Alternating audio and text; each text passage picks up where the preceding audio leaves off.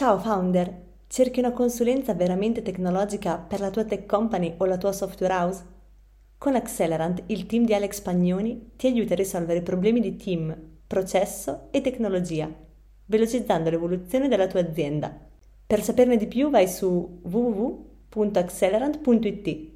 Costruiamo insieme la tua tech company.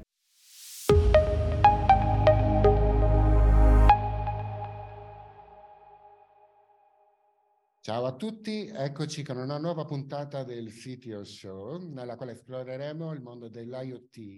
e dei sistemi embedded e lo faremo insieme al nostro Lorenzo qui presente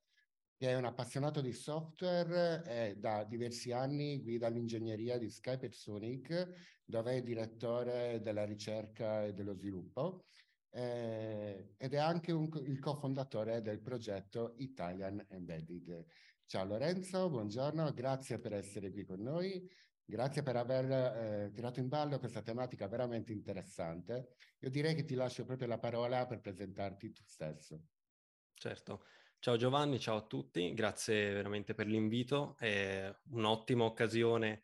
per parlare un po' di, di alcune tematiche che io sono in, in prima persona un ascoltatore del CTO Show perché è veramente una risorsa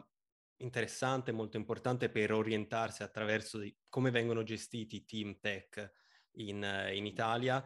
E mi fa piacere quando vengono poi riportate delle tematiche o anche dei, dei team più vicini all'hardware, che è poi quello in cui mi sono, mi sono specializzato negli anni, quindi mi fa piacere anche aggiungere un'altra esperienza perché comunque il software è molto, molto interessante, ci sono mille sfaccettature, è facile trovare team e mhmm, applicazioni, software che sono molto ormai mhmm, comunque molto, di molto alto livello, quindi molto lontane dall'hardware.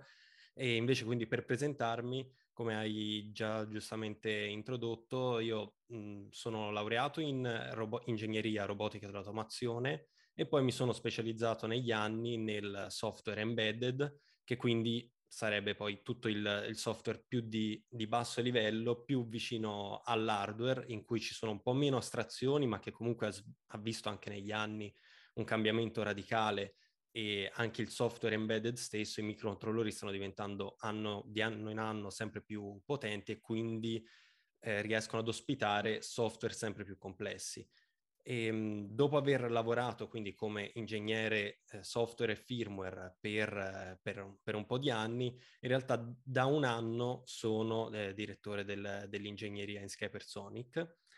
E ehm, il prodotto appunto di Skypersonic è un drone che naviga principalmente indoor e quindi il prodotto drone in sé ha un, un cervello, una CPU che è a tutti gli effetti un, micro, un microcontrollore, però diciamo che anche tra i microcontrollori ci sono diverse categorie, quindi non si parla di un microcontrollore a risorse proprio super limitate o low power, è un microcontrollore decisamente molto, molto potente che riesce infatti a far girare un software di controllo di volo di un drone, che è un task tutt'altro, tutt'altro che banale. Quindi eh, principalmente sono il direttore del, dell'ingegneria di, di Skypersonic e in più anche cofondato il progetto Italian Embedded che ha l'obiettivo proprio di creare una rete di professionisti e organizzazioni attorno al mondo embedded eh, italiano. Chiarissimo, grazie Lorenzo per questa presentazione. So che i temi che hai appena citato sono veramente scottanti perché sono fantastici eh, la penso esattamente come te, è sempre bello riavvicinarsi all'hardware, è bellissimo creare il software, ma è bello anche capire dove gira e riavvicinarsi, ecco, eh, appunto all'hardware. Ma prima ancora voglio fare una piccola, eh, una piccola nota. Eh, voglio ricordare ai nostri spettatori che, eh, di seguire il nostro podcast all'indirizzo www.ctopodcast.it perché all'interno ci sono tanti contenuti per i leader tecnologici come questo che stiamo eh, emettendo adesso. Eh, bene Lorenzo, allora eh, i punti di conversazione sono tanti e sono stra interessanti. Dimmi tu da dove vuoi iniziare. Diamo intanto una panoramica ecco, di, di questo tuo ruolo che eh, svolgi appunto in Skypersonic. Ora, hai citato i droni e ci arriveremo perché sono stra interessanti, eh, ma dici eh, appunto come parti il tuo day by day, in cosa consiste il tuo lavoro? Certo, volentieri. Allora, eh, cerco int- intanto di contestualizzare la realtà Skypersonic, perché appunto Skypersonic nasce come eh, azienda per la produzione di droni per un ambito ben specifico, è appunto quello della navigazione indoor. Quindi già magari può non essere chiaro a tutti che esiste una differenza sostanziale tra i droni eh, per uso outdoor, quindi comunque droni, stiamo parlando di droni quadricotteri, quelli proprio che siamo più abituati a vedere adesso anche in, in ambito consumer, e eh, abbiamo una grossa differenza tra i droni che possono navigare outdoor e quindi fare, ad esempio, supporto, avere un supporto tramite il GPS e droni per indoor, che quindi navigano, navigano in un ambiente più ristretto e senza il supporto GPS. Skypersonic quindi nasce, entra a far parte poi del gruppo Red Cat, che è un gruppo americano, quindi Skypersonic nasce come azienda americana e mh, viene, entra a far parte del gruppo Red Cat e mh, mh, per Skypersonic viene in realtà eh, uff- aperto un ufficio a Torino. Io ho lavorato pre- personalmente per Skypersonic nella sede di Detroit per circa un anno poi, causa pandemia e vari motivi, sono rientrato in Italia. Nel frattempo Skypersonic ha aperto un ufficio a Torino, ha, ehm, è, entrata a far parte del gruppo Redcat e la, l'ingegneria di Skypersonic eh, si è spostata da Detroit come centro nevralgico a Torino. Quindi sono stato poi è, è rimasto in contatto con il founder di, di Skypersonic che mi ha chiesto di rientrare in questo ruolo di guida del, dell'ufficio di, di ingegneria e comunque diciamo che il team è ancora un team piccolo, comunque Skypersonic eh, all'interno del, del, gruppo, del gruppo Redcat, che è anche un gruppo eh, quotato al Nasdaq, ma un gruppo molto giovane, quindi siamo un centinaio di, di persone, Skypersonic siamo circa 15 persone e quindi anche il team di ingegneria di Skypersonic in questo momento conta 5 persone più supporto esterno, più persone che non sono principalmente nell'ingegneria, magari sono nella parte operations, ma con la loro esperienza di eh, volo e ispezioni danno una grossa mano anche nella, nella parte di, di, ingegneria. E quindi mi ritrovo a gestire, un po' a indirizzare le varie ehm,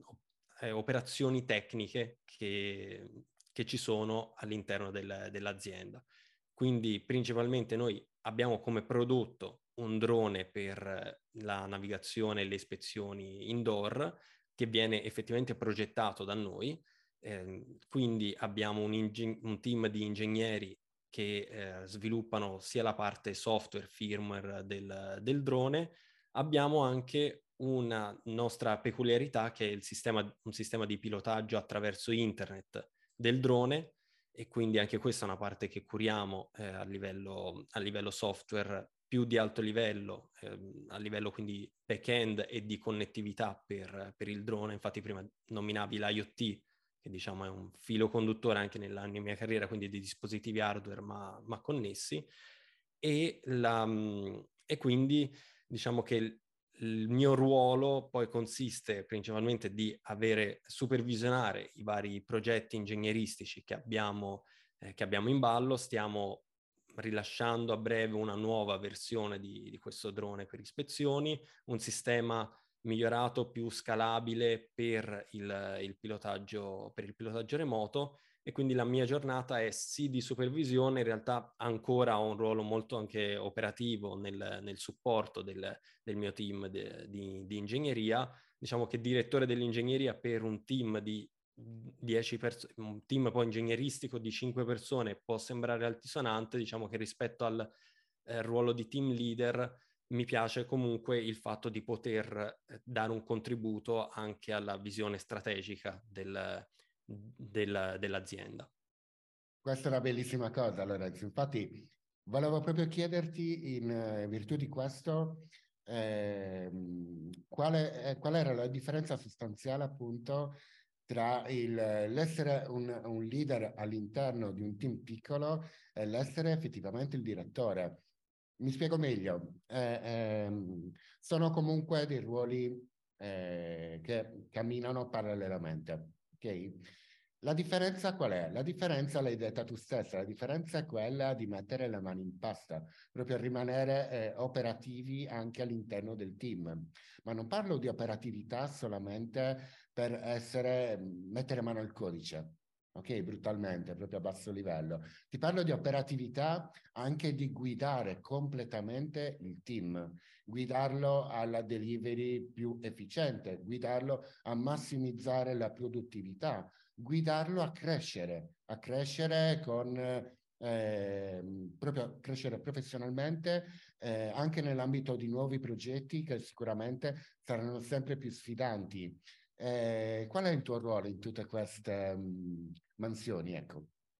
Esatto, hai, hai centrato pienamente il senso di comunque essere sia una, una, guida tecnica per il team, ma cercare anche il modo di massimizzare altri aspetti che vanno sia eh, relative, sono relativi alla produttività tecnica, ma eh, per esempio è importante anche, noi siamo un team, una, noi siamo una divisione poi del, dell'indoor all'interno di un gruppo che è questo Red Cat, in cui siamo principalmente due aziende di droni, una indoor e una outdoor, un mio compito è anche dare visibilità all'interno del gruppo al nostro team di, di progettazione indoor, quindi dare visibilità verso l'esterno è qualcosa su quale per esempio stiamo lavorando, comunque sono entrato da, da un anno e effettivamente le, le, buone intenzioni, diciamo una cosa a cui io tengo molto è proprio quella del tema della visibilità. Per me è un tema sul, del quale si parla tanto e c'è più consapevolezza anche per i team di ingegneria recentemente, quindi comunque parlare di ciò che si produce per fare sia un po' di, di branding del, del, proprio team, far, eh, senza dare niente per, per scontato. Quindi dare visibilità al proprio lavoro è un tema cruciale e su questo noi in realtà dovremmo, eh, ci, ci, stiamo ancora attrezzando per, per migliorare questo, da questo punto di vista. Quello che, sul quale ci siamo focalizzati di più, per esempio, è veramente stato avere visibilità all'interno di un, di un gruppo in cui Skypersonic ha un certo peso, ma deve anche riuscire a bilanciare il, il peso di ehm, altre realtà che fanno parte del gruppo che magari in questo momento possono avere più trazione. E quindi sempre per tornare al mio ruolo, oltre alla parte visibilità, veramente anche il, il capire su co- cioè come eh, arrivare a definire certe, eh, certi obiettivi tecnici, nel senso che bisogna avere poi la consapevolezza del, del proprio team in quanto a dimensioni e capacità per riuscire anche a soddisfare gli, obiet- gli obiettivi degli stakeholder eh, o comunque del, del, management che può eh, voler arrivare in certe direzioni ma ha bisogno della mediazione di una persona che abbia veramente riesca a tastare con mano di cosa il team è, cosa il team è in grado di raggiungere per capire anche cosa è, qual è il minimo eh, prodotto che veramente siamo in grado di sviluppare con, mh, con confidenza per risolvere anche un certo eh, bisogno di, di mercato.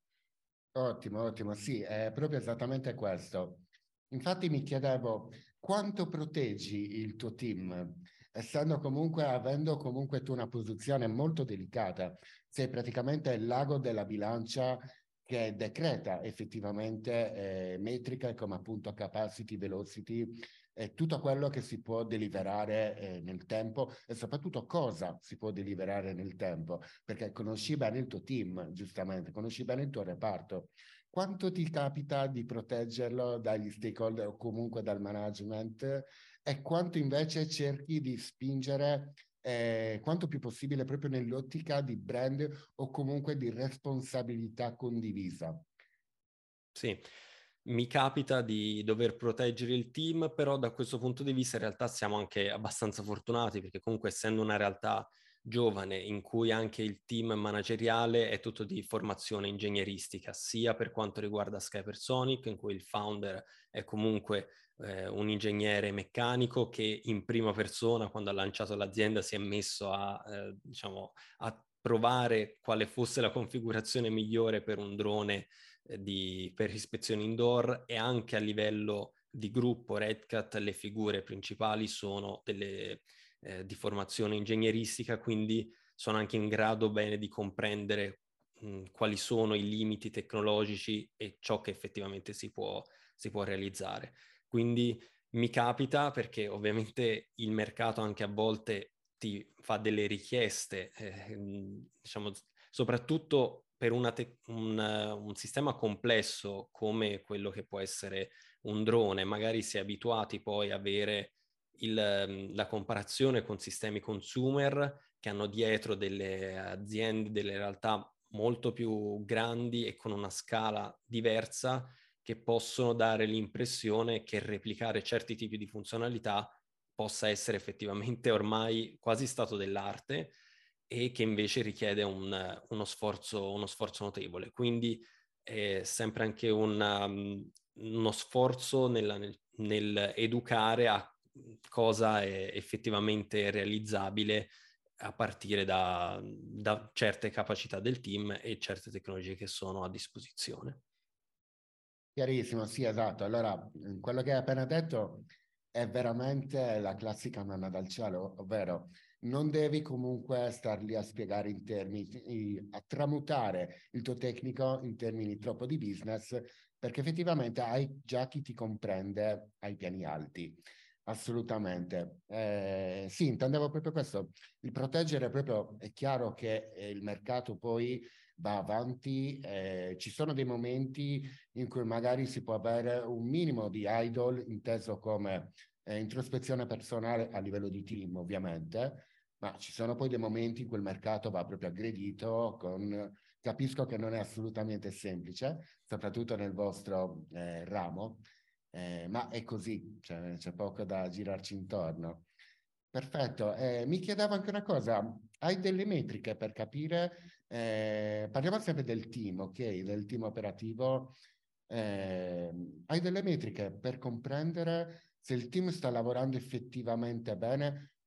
al netto ovviamente di tutte le metriche di produzione, ok? Ma eh, ti parlo più di metriche nella sfera perso- umana, ecco, umanocentrica, per vedere se il team sta lavorando bene, se ci sono criticità, anche perché il, il tipo di lavoro che fate è completamente differente appunto da quello consumer, quindi eh, immagino dobbiate avere comunque un mindset veramente molto elevato come eh, capacità di pensiero e come attitudine al lavoro. Quindi mi chiedevo, sì. Ah, ti sei messo dei paletti per capire quando ci sono criticità, magari, eh, ovviamente per allora, risolverle anche? Sì, diciamo che il mio, il mio mindset, la mia, la mia, forma mentale è quella di sempre chiedermi, eh, di, di portare come principio cardine il do not overcomplicate. Quindi eh, chiedermi costantemente se stiamo facendo qualcosa in maniera troppo complicata e questo sia a livello di progettazione sia a livello di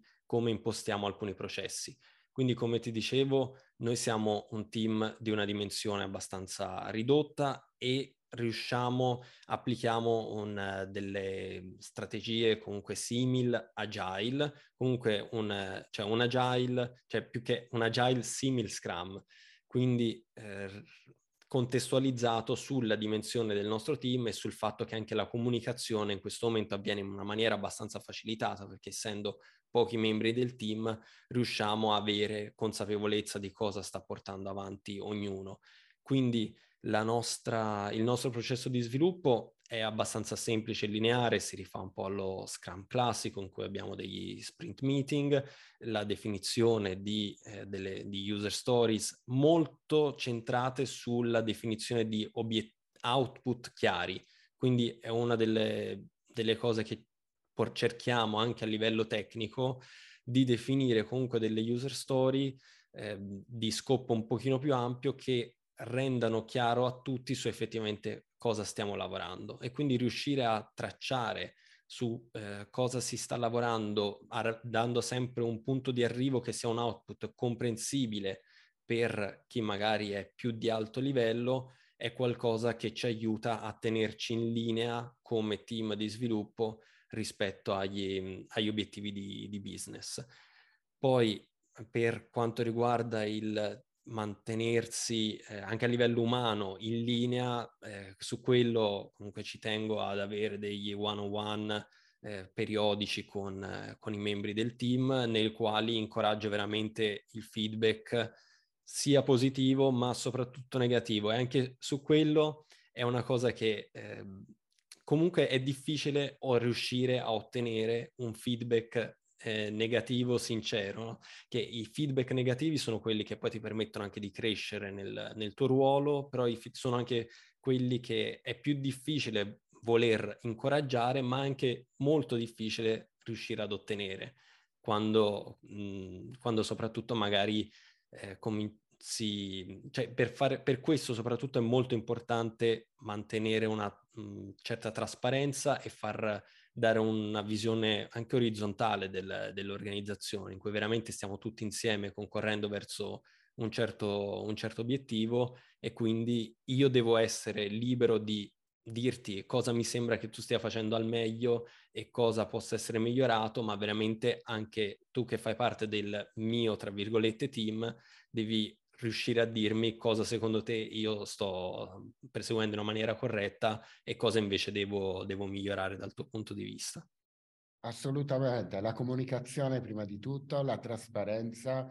anche perché sicuramente l'avrai notato Lorenzo, capita sovente, capita spesso che in team di piccole dimensioni, ti parlo solitamente in team dai 5 alle 10 persone, ti parlo di eh, team operativo, quindi vediamola anche in un'ottica, di, in un'ottica Scrum, vediamo proprio il team operativo. Eh, capita spesso che questo team nelle retrospettive sia un po' bloccato, sai, cioè sia un po' bloccato nel dare dei feedback negativi, ma è un meccanismo assolut- assolutamente normale, perché eh, la persona dentro sé cerca di eh, mantenere l'ago della bilancia al pari per evitare di sbilanciare non capendo che effettivamente sta facendo l'esatto contrario. Ecco perché esistono diversi modi proprio per esortare anche a, a tirar fuori ecco, il feedback negativo, ovviamente detto poi in un'ottica eh, assolutamente costruttiva sì. e non distruttiva,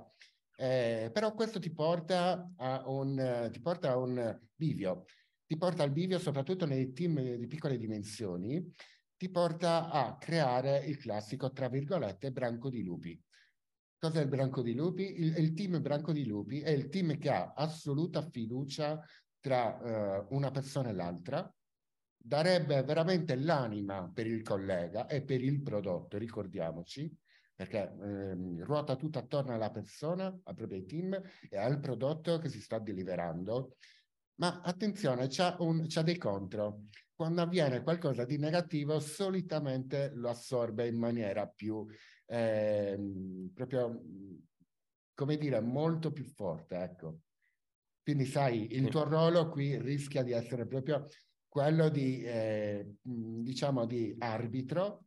dove cerca di dare giustamente le giuste pacche sulle spalle ma poi ritirare su quando accade qualcosa magari di negativo. Io, ovviamente mi, mi riferisco al negativo può essere magari una deadline parecchio stretta, dove i ragazzi sentono comunque il team sente la pressione, ok? Eh, certo. Quindi sta a te giustamente andare da loro e tramutare questa pressione in un carburante positivo per fare in modo che sia sempre più sfidante e siano contenti. Oppure mi riferisco anche a dei cambi di rotta che giustamente con il business possono avvenire ok? Insomma, tante piccole cose che anche l'avrei notato tu stesso eh, nei processi agile, soprattutto nello Scrum, eh, parliamo proprio di interazioni che devono dare valore. Infatti, prima mi citavi le eh, user stories che devono avere proprio un, qualcosa di definito in termini di valore. Questo è assolutamente la, il modo più giusto per raggiungere ecco, l'obiettivo che, ci, che è stato prefissato.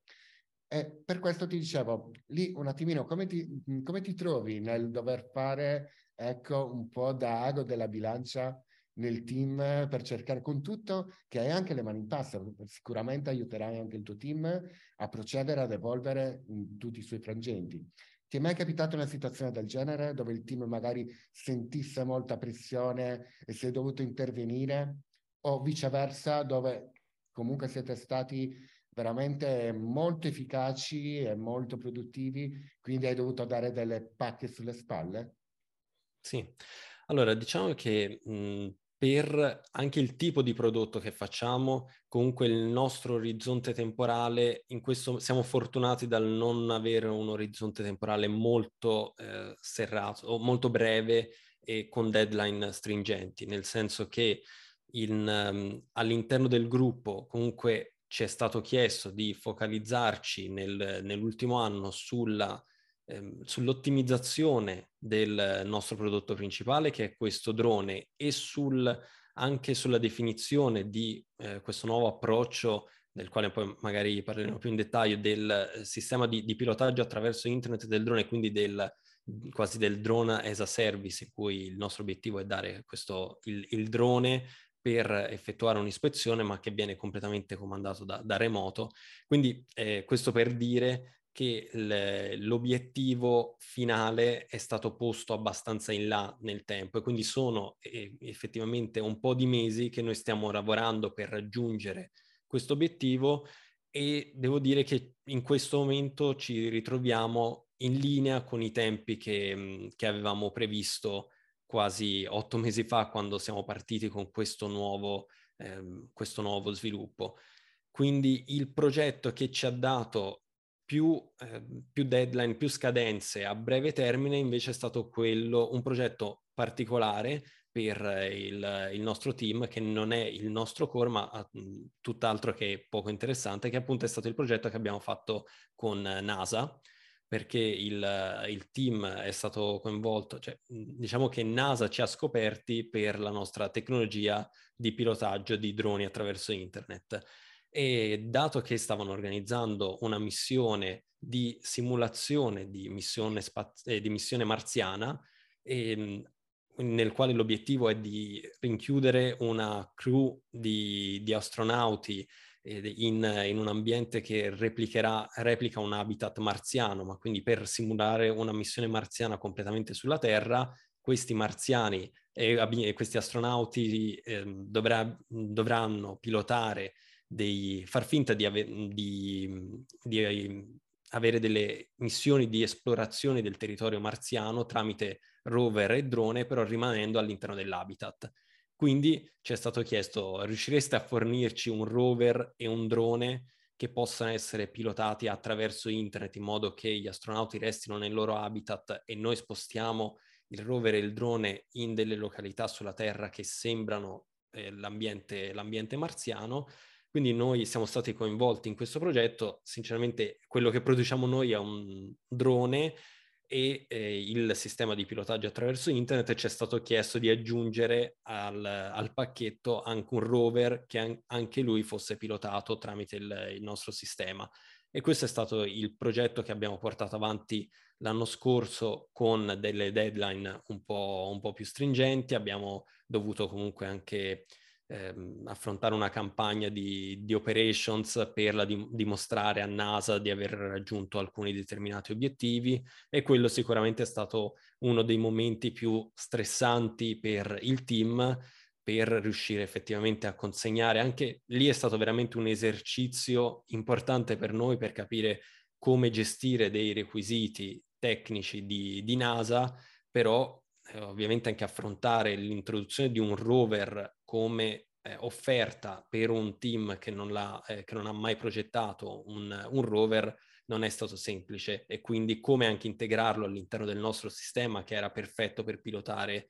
un drone da remoto, ma magari eh, c'erano delle peculiarità nel pilotaggio del, del rover e quindi il, mm,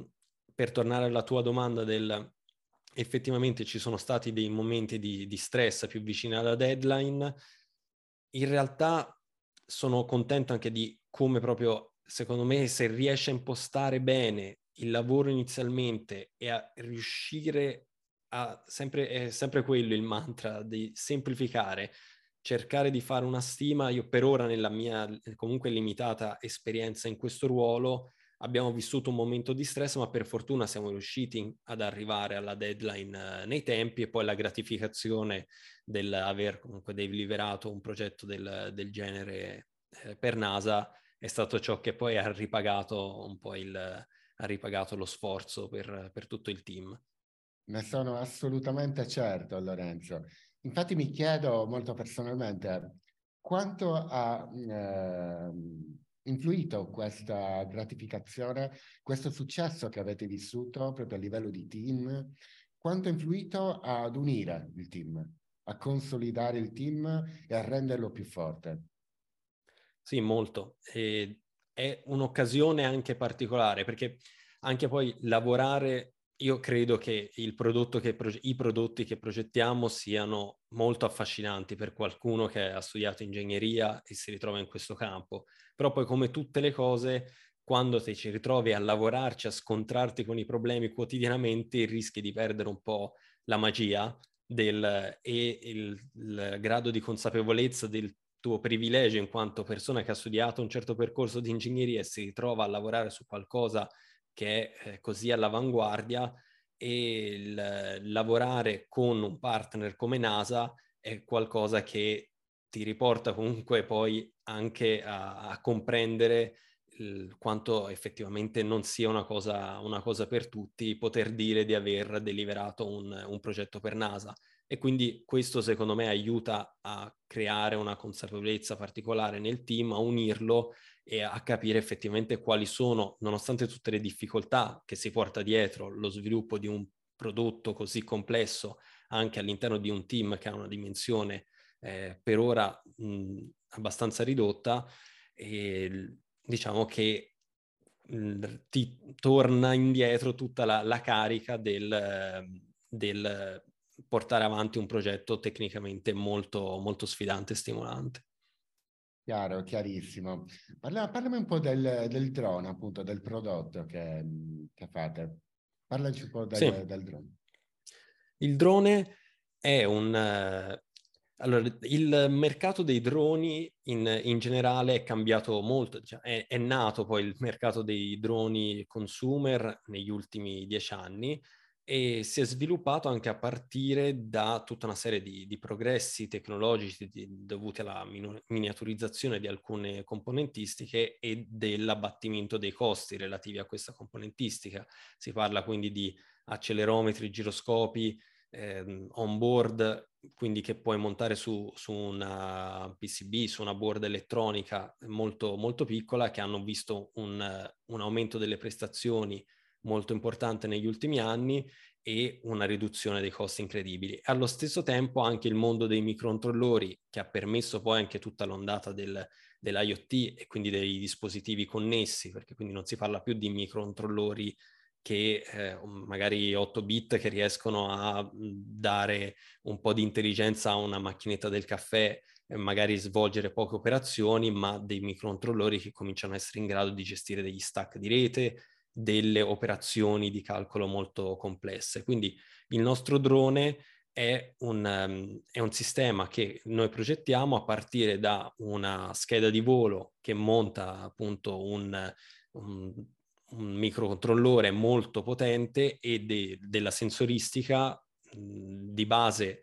bastano accelerometri, giroscopi e un barometro per ottenere comunque una navigazione, una stabilizzazione abbastanza precisa durante, durante il volo e un controllo della, dell'altitudine. E il, um, il drone è circondato da una gabbia, che è uno degli aspetti innovativi della, del drone di, di Skypersonic, proprio per navigare indoor e riuscire a quindi avvicinarsi a degli ostacoli che puoi voler ispezionare e comprendere se ci sono dei problemi o cose simili, la gabbia ti aiuta a avvicinarti all'ostacolo senza mettere in, uh, in difficoltà o con il rischio di danneggiare le eliche o altra componentistica del drone. Quindi il drone ehm, è un sistema complesso perché comunque mh, integra sia del, del software com- che non è banale come il software di controllo di volo che deve appunto aiutare, supportare comunque il pilota nella navigazione perché se un, drone completamente manuale in cui non hai un supporto di accelerometri, giroscopi e barometro è qualcosa di molto complesso da gestire per, per un pilota, quindi il software di controllo di volo aiuta in questo, in questo task e quindi c'è una parte software abbastanza complessa, una parte elettronica per come vengono integrati questi componenti su un sistema molto, molto compatto, con, che deve portare anche una batteria, avere una certa autonomia e una, una sua parte, componente anche di meccanica e aerodinamica. Quindi è una sfida multidisciplinare molto, molto impegnativa, quella della, della progettazione del drone e il fatto è che eh, anche il nostro drone, diciamo eh, che eh, a livello architetturale non integra delle, eh, te- dei sistemi ancora più complessi per la navigazione autonoma, che sono cose che in realtà, soprattutto sull'indoor, sono molto difficili da, da ottenere. Comunque, diciamo che il nostro obiettivo è proprio quello di fornire un drone che sia stabile nei, nelle sue operazioni e dare questo valore aggiunto. Qui arriviamo un po' anche al come eh, specializzarsi all'interno di, di, un mercato molto complesso come quello dei, dei droni, perché magari riuscire a dare autonomia a un drone indoor è qualcosa che richiede veramente degli investimenti e dei molto, molto ingenti e dei team molto, molto grandi di, di sviluppo, la nostra trovata è stata quella di aggiungere questo sistema di pilotaggio attraverso internet, perché ci siamo resi conto che comunque l'ispezione dell'ambiente indoor, farla in maniera completamente autonoma è molto complessa, quasi nessuno ci riesce e il drone diventa molto più costoso. Invece, attra- sfruttando l'infrastruttura internet eh, che abbiamo a disposizione, si riescono a ottenere delle latenze di pilotaggio molto basse che per delle ispezioni standard permettono di gestire, quindi ehm, tramite un pilota che a quel punto, ritrovandosi in una centrale di controllo, non dovendo girare, diciamo che il costo del pilota diventa poi il costo maggiore all'interno del, del sistema e riesce a batterlo proprio eh, riuscendo a centralizzare le, le operazioni di, di, pilotaggio e di, di, ispezione e magari offrendole anche come servizio a un costo anche abbastanza ridotto perché il tempo di ispezione visiva di, di un'ispezione tramite drone anche di un grosso capannone può essere di 10, 20 minuti, 30 minuti. Quindi mettere su effettivamente un'infrastruttura che possa supportare il volo autonomo può essere magari anche non necessario per il, l'ispezione media. Chiaro, chiarissimo. Mi è piaciuto tantissimo il termine che hai utilizzato, Lorenzo, di drone as a service. Mi è piaciuto veramente tanto. Dove vedi, ecco, eh, catapultandoci un attimino in avanti, proiettandoci in avanti nel tempo, eh, dove vedi l'utilizzo di questo, appunto, del drone per ispezioni in questa modalità? Io a sì. dire il vero lo vedo in tantissimi eh, punti, ma anche quelli più banali, anche quelli più um, privati. Può essere nel campo dell'edilizia, può essere nel campo di tanta, ehm, diciamo di tante aziende che possono, potrebbero sfruttare questa innovazione, questa tecnologia. State puntando a un mercato particolare oppure lasciate che l'onda vi trasporti? Allora, uno dei mercati eh, che sono stati trainanti soprattutto nei primi anni per le ispezioni tramite droni indoor è l'oil and gas, nel quale comunque c'è una buona disponibilità eh, per investire su nuove tecnologie per ridurre i tempi di, di ispezione e quindi è anche uno di quei mercati sui quali siamo in questo momento più attivi, proprio come anche semplicemente drone di ispezione. Il vantaggio invece di un sistema eh, drone as a service, perché comunque il drone, essendo un oggetto tecnologicamente complesso, ha anche un certo costo che l'azienda media, se deve ispezionare un capannone, magari non può permettersi o comunque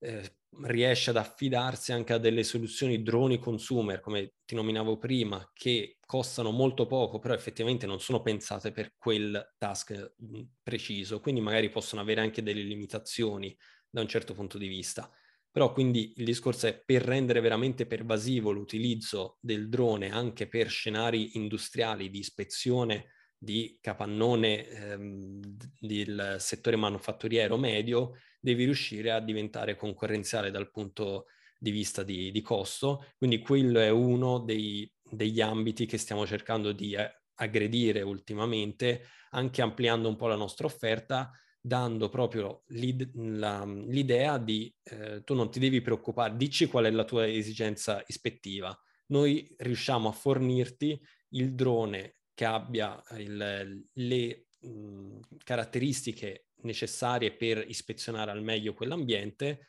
con un costo contenuto perché magari non hai bisogno di acquistare il drone ma ti basta noleggiarlo e noi ci prendiamo carico del, dell'ispezione da, da remoto. Quindi questo noi abbiamo avuto anche nell'ambito manufacturing, ehm, si può trovare anche online riferimenti, abbiamo avuto un grosso progetto con General Motors, però è per dire che è un tipo di ispezione non oil and gas, è un'ispezione manufacturing, però fatta con un partner che effettivamente anche ha dei budget diversi rispetto a quello del capannone industriale. La nostra scommessa è però che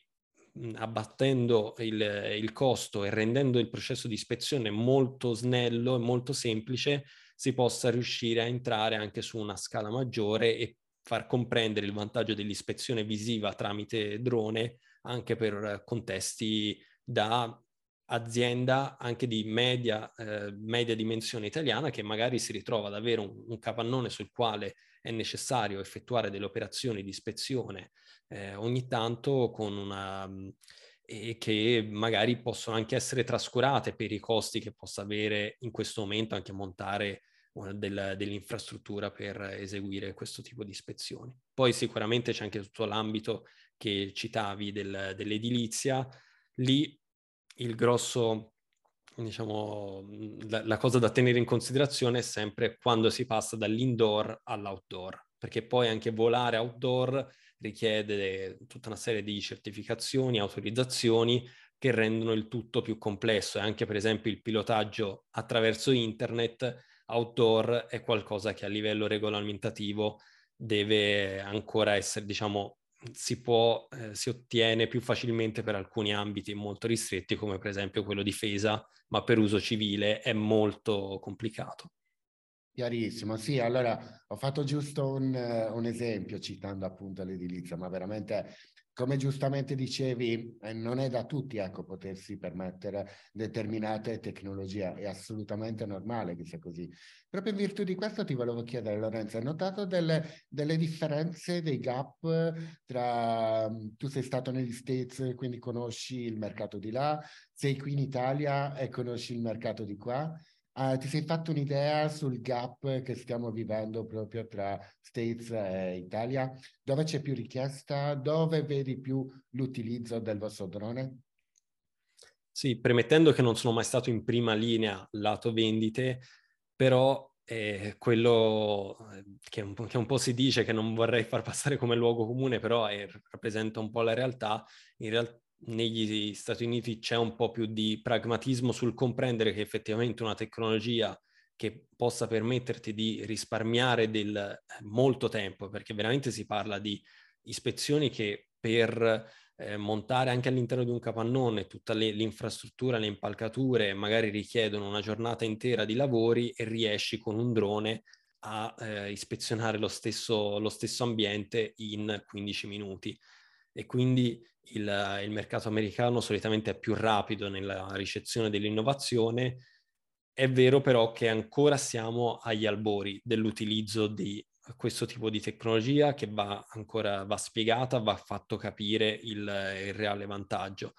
E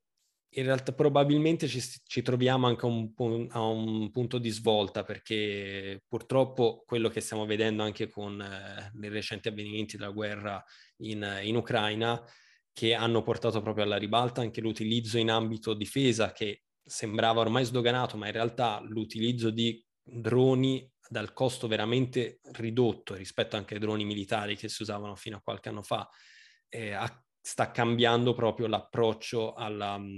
eh, al campo di, di, battaglia, alla gestione di, del, della guerra e di solito il mondo militare è anche un mondo che fa da apripista rispetto poi all'adozione di, di certe tecnologie. Quindi mentre bisogna anche fare questo sforzo da eh, persona che è dentro al mondo dei droni ormai da qualche anno e quindi ne capisce le potenzialità e i limiti e si immagina che quindi tutto il mondo sia al corrente di questa tecnologia e che già siamo quasi al, al limite di utilizzo, che ormai chi lo deve utilizzare lo stia già utilizzando, in realtà fare un passo indietro e rendersi conto di come siamo ancora veramente all'inizio del e come ci sia una grossa opportunità di passare questo messaggio su quanto tempo riesci a risparmiare e costi relativi nell'utilizzo di, di un drone. Chiarissimo, sì, effettivamente siamo proprio ancora all'inizio del cammino, andando a vedere bene. Ora hai citato appunto l'ambito militare, comunque sì, storicamente è sempre stato questo un po' l'apripista per tante tecnologie che ad oggi sono diventate anche mainstream, di utilizzo comune tra, eh, nel quotidiano. Ecco. Benissimo Lorenzo, io eh, vorrei veramente ringraziarti per eh, questa nostra chiacchierata che abbiamo fatto, veramente stra interessante, veramente eh, molto eh, appassionante, devo dirlo, che comunque ci ha citato delle tecnologie eh, delle modalità, eh, diciamo che per quasi un'ora ci hai portato nel tuo mondo e ne sono veramente contento e sono son sicuro che ne saranno felici anche i nostri spettatori. Perfetto, allora eh, intanto vorrei ricordare a tutti i nostri spettatori l'appuntamento per il CTO Launch della settimana prossima su Telegram, nella quale appunto avremo modo di approfondire alcune di queste tematiche che abbiamo trattato oggi insieme a Lorenzo, proprio dal vivo, in una call molto più anche informale. Lorenzo, grazie tante ancora per la nostra chiacchierata. Grazie a te. Io vi saluto, alla prossima, al prossimo CTO Show. Alla prossima, ciao.